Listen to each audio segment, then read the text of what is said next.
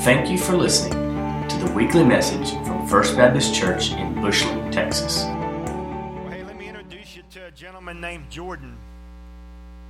You don't know Jordan. I don't know Jordan. But I'm going to tell you Jordan's story because it'll match the story of many of us today.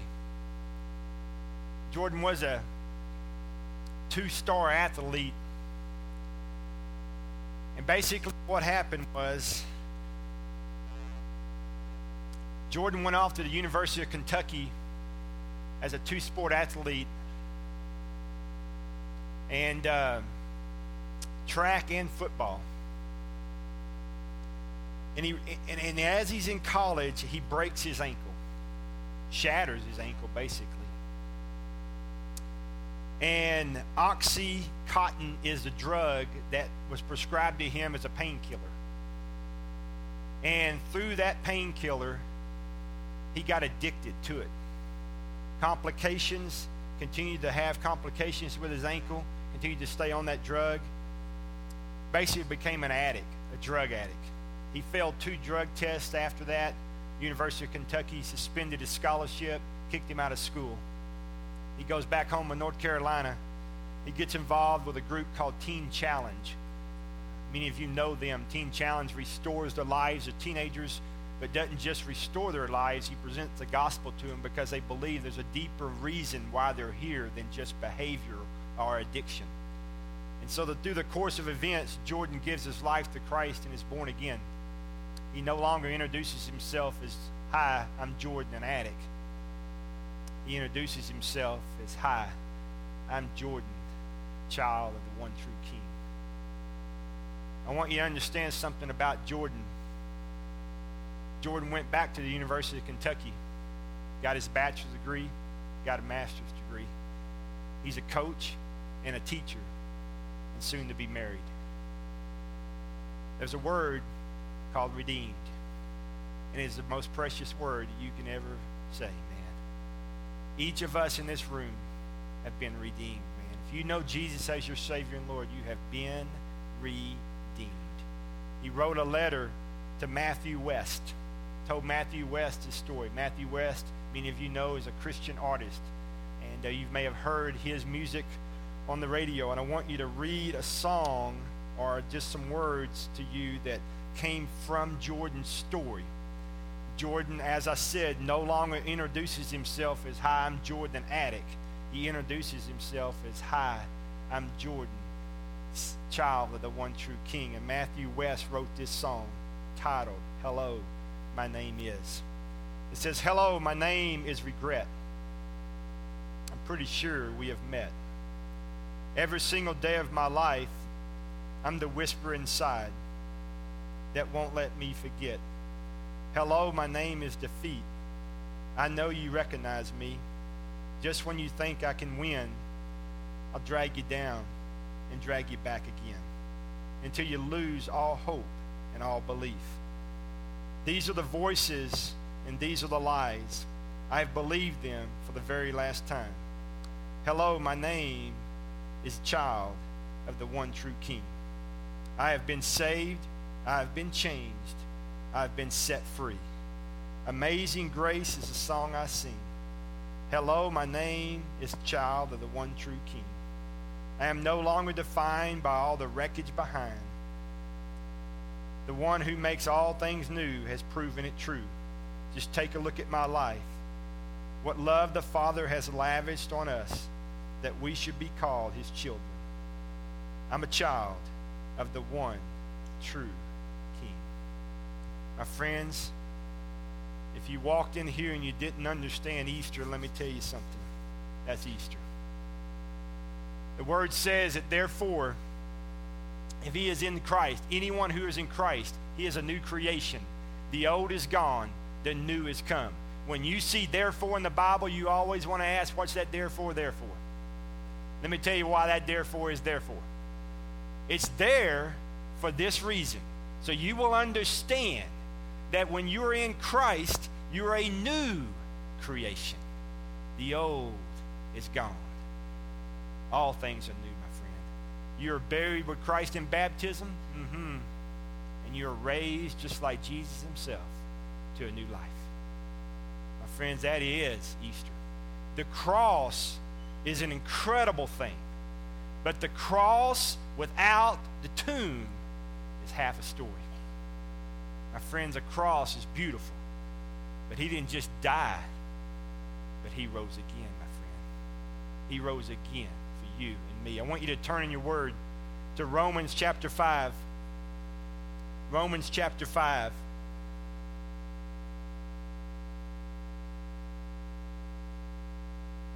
We're going to look specifically at verse 8, but I want to read the whole thing, not the whole chapter 5, but 1 through 8, if you'll follow with me. Romans chapter 5, verse 1. Therefore, and again, you can ask what that therefore is, therefore, since we have been justified through faith, we have peace with God through our Lord Jesus Christ. Through him are those whom we have gained access by faith into the grace in which he now stands. And we rejoice in this hope, the glory of God. Not only so, but we also rejoice in our sufferings, because we know that suffering produces perseverance, perseverance character, and character hope. And hope does not disappoint us, because God has poured out his love into our hearts by the Holy Spirit whom he has given. Look at verse 6. You see, at just the right time, when we were still powerless, Christ died for the ungodly. Very rarely will anyone die for a righteous man, though for a good man, someone might possibly dare to die. But God demonstrated his own love for us in this: while we were still sinners, Christ died for us. My friends, understand something. God loves you. Just loves you. He's crazy about you. Let me say something to you. There is nothing you can do to make God love you any more than he does right now. He just loves you. And the first thing that comes in your mind, like most people, is, I'm not worthy to be loved. He shouldn't love me. But he does love you. He loves you big time. Well, let's look at several things. I want to look at the proof of God's love. I want you to go to Galatians. Galatians chapter 4.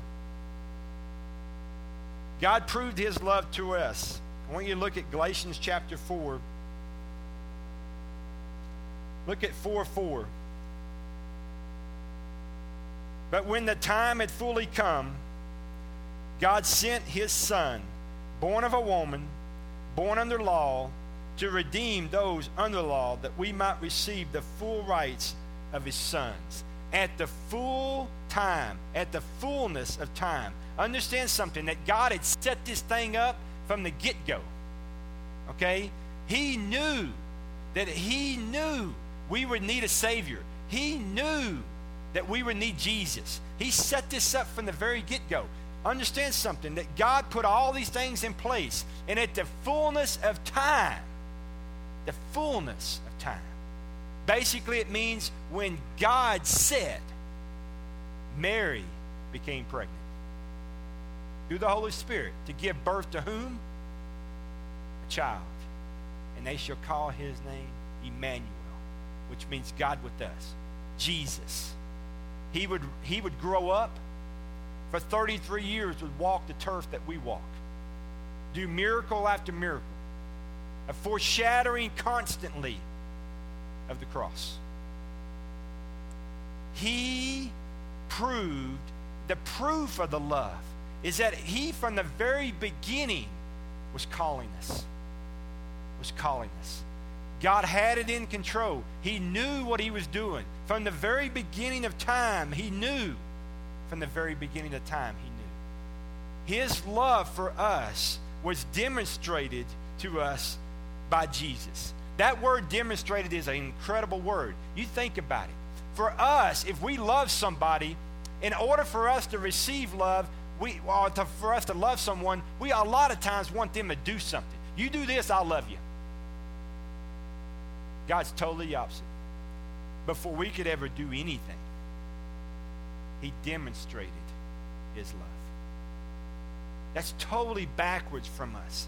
And what happens to us is this, and I'll talk more about this in a little bit, but we, especially in America, especially in Texas, we want to do something for God to love us. We want to be right, do right, act right, say right, smell right, eat right, talk right. We got to earn what he gave us to be free. The free gift of Jesus was a gift for us. We didn't earn it. We just get to receive it. But too many times we want to work our way to the gift. We want to decide our rules to getting there. For many of us, we think if we have enough good things compared to the bad things that we do, if the good outnumbers the bad, then heaven's our home. That would mean that you should have been on the cross and died for yourself. Jesus died for you while yet you were still a sinner. You can't do enough good. Some people say, well, I was just born in church. I just hatched in the nursery at the church, and I've just been a Christian all my life. Friends, you can literally be born in church, but you cannot, just because you grow up in church, supernaturally just become righteous and saved. You can't. There's not a church in America, in the world, that can do that for you. If you could be born a Christian, why in the world does he go to the cross? Why? He doesn't need to. I mean, that's like saying, I go to McDonald's, so I'm a French fry. No, you can't just go to church and be a Christian. You can't, okay? And so what happens is we just think that's what we do. We have behavioral things that make this a Christian. Or we go to church enough and we see what Christian people do, so we emulate them. We worship like them. We read the Bible. We go to small group. We go to Sunday school. We get involved. We serve. And we're all like, okay, I'm doing all this stuff. Man, I got to be saved because that's what all these other Christians are doing. I have to be like them. And the problem is we realize that we're still hollow and empty inside, even though we do all that stuff. And then we remind God of all the stuff that we're doing for him and how we don't feel any different. We're not a dog and pony show for Jesus. We can't just, like a little hamster, get on a little spin. Just spin. Ooh, Jesus, you like what I do? He's like, get off, dude. You're silly. All right? I mean, that's not what you do. He does it in us first. And then we, out of those gifts that he put in us, we serve. If you get it backwards, you're going to burn out and hate church. You're just going to burn out and hate church. Mary and Martha, beautiful story. She says, you sit and then you serve. You don't serve and then sit and gripe. You see what I'm doing for you? And you do me like this? Don't keep score in life. You'll always be miserable. You don't do that. That's not what Jesus did. Jesus did it for you. You have to receive it and then live it out. Too many of us want to work for it and feel like we have to achieve it in order to get it. No. God demonstrated it to us. Second thing is this, the phenomenon of God's love. He loved us while we were still sinners. That alone is mind-boggling. He loved us while we were still sinners. I want you to listen to this. I just want to read it to you because it's so good. It says, Jesus came and clothed himself in human flesh. He came to where we are, so that one day we could go to where he is. In other words, he came to earth so we could go to heaven. He was forsaken so we might never be forsaken. Some have put it this way. The Son of God became the Son of Man in order that the sons of men could become the sons of God. Man, he did that while we were yet sinners. I mean, you say, well, I was 10 years old when I got saved. I wasn't really that bad. Well, you were a lot worse than you thought, all right? But some of us were like 40.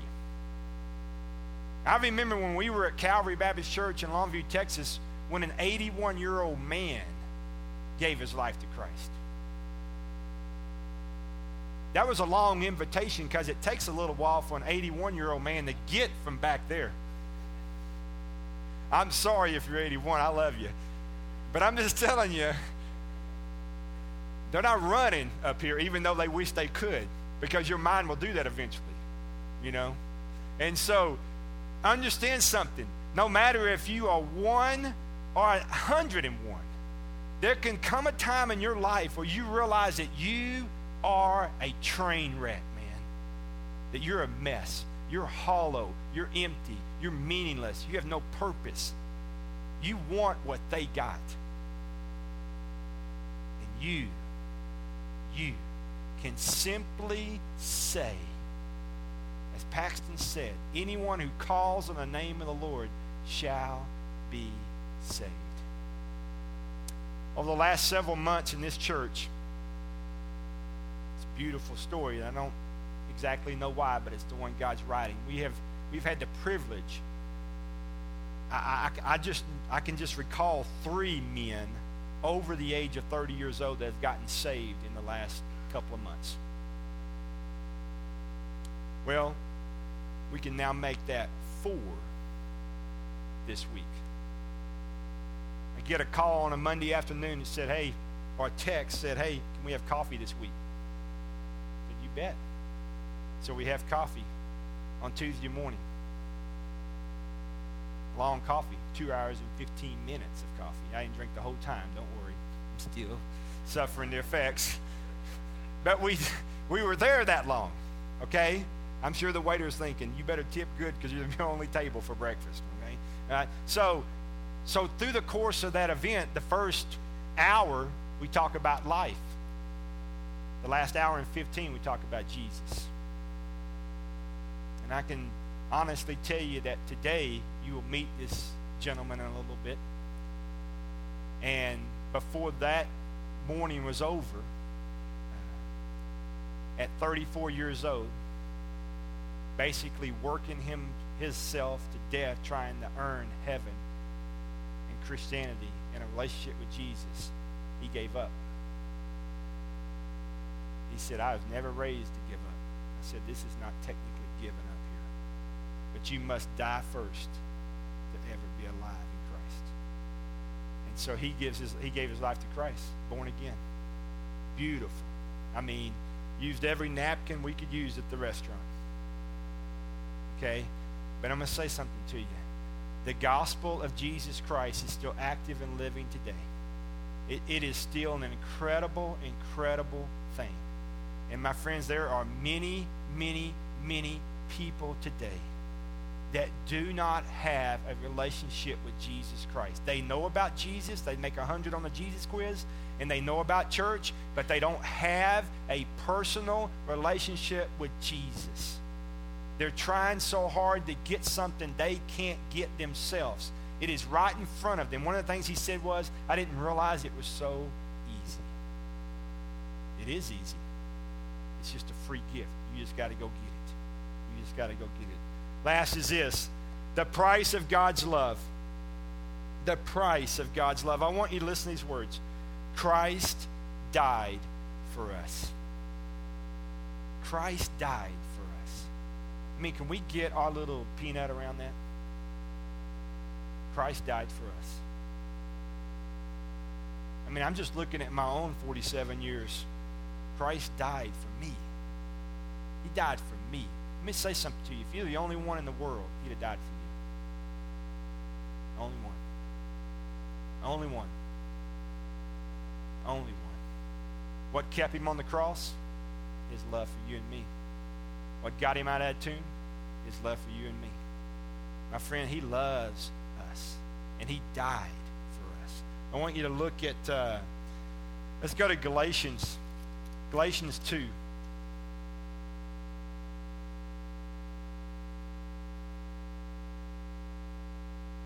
Galatians 2:20, go there with me. I have been crucified with Christ, and I no longer live, but Christ lives in me. The life I live in the body, I live by faith in the Son of God who loved me and gave himself for me. The old song says this: oh, the love that drew salvation's plan. Oh, the grace that brought it down to man. Oh, the mighty gulf that God did span at Calvary. And that's got some deep, deep roots in it. Friends, let me say something to you. You will make many, many decisions in your life. But the number one, ultimate, most important decision you'll ever make in your life is the decision to receive Christ as your personal Savior and Lord. Most important decision in your life. Many will say, no, it's choosing a college, choosing a career, choosing a wife. Those are all very important. And my friends, without the choice to receive Jesus as your personal Savior and Lord, you will never, ever, ever enter heaven. Your career won't get you there. Your wife can't help you. Okay? None of it can. Experience Jesus as your personal Savior and Lord. Accept Christ as your Savior and Lord and be born again. Poor Nicodemus, he didn't get it.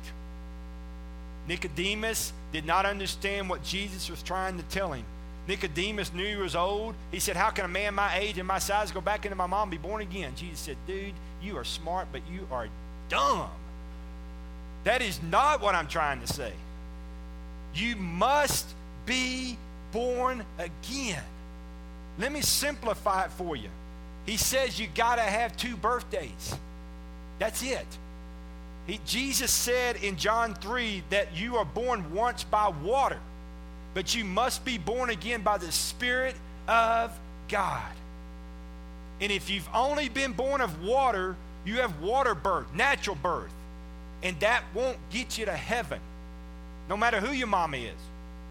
You must be born of the Spirit, be born again from the inside, being changed from the inside. And he tried to tell Nicodemus that, and Nicodemus didn't get it. But later in John, he tells the woman at the well, who had 5 husbands and was living with a man, but was empty, empty, hollow, empty. And she came to the well at a time of the day which she hoped and prayed no one would ever be there. And lo and behold, the one that she really needed but didn't know she needed to be there was there. Jesus explained to her that you can keep coming to this well and stay thirsty, but I can become a well in you, a spring of living water that wells up to eternal life, and you'll never be thirsty again.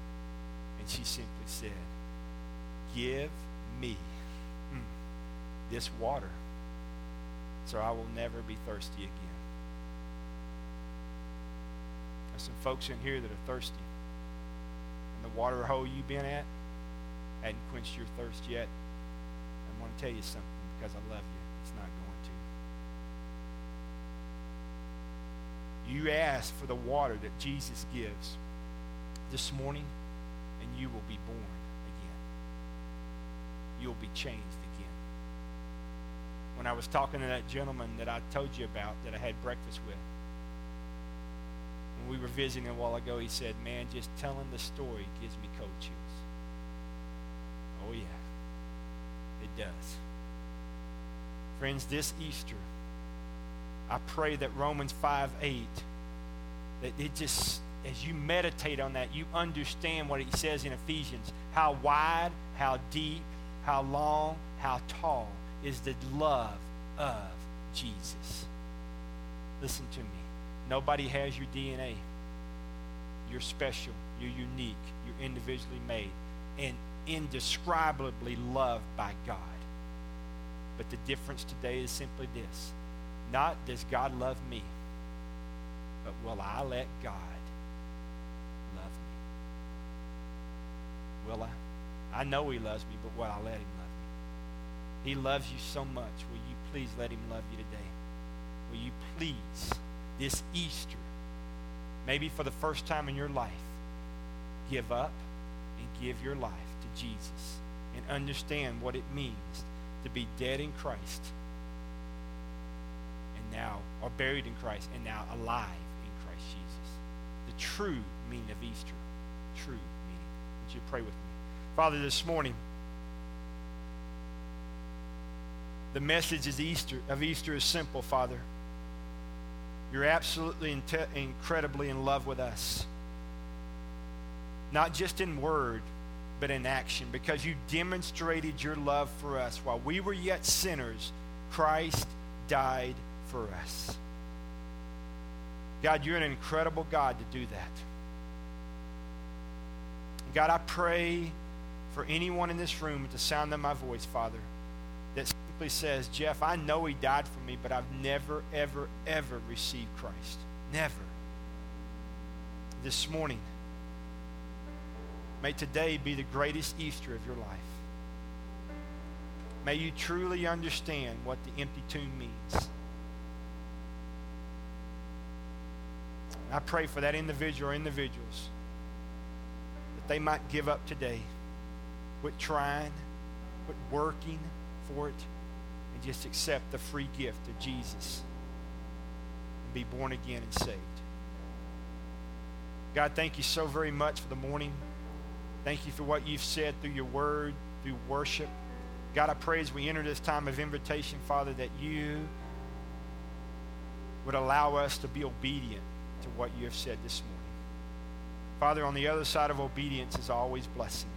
Maybe this morning we just need to come for prayer. There'll be those down here waiting on you. If you have a prayer concern, that you could come this morning and just pray with them. Maybe God's led you here to this church to join it this morning. Maybe you just need to come to the altar. Or maybe right where you are, you just need to recommit your life to Christ and say, you know what? I'm not just coming on Easter. I'm coming every day from this point on. Or God, what you said this morning, I want to take and walk out every day.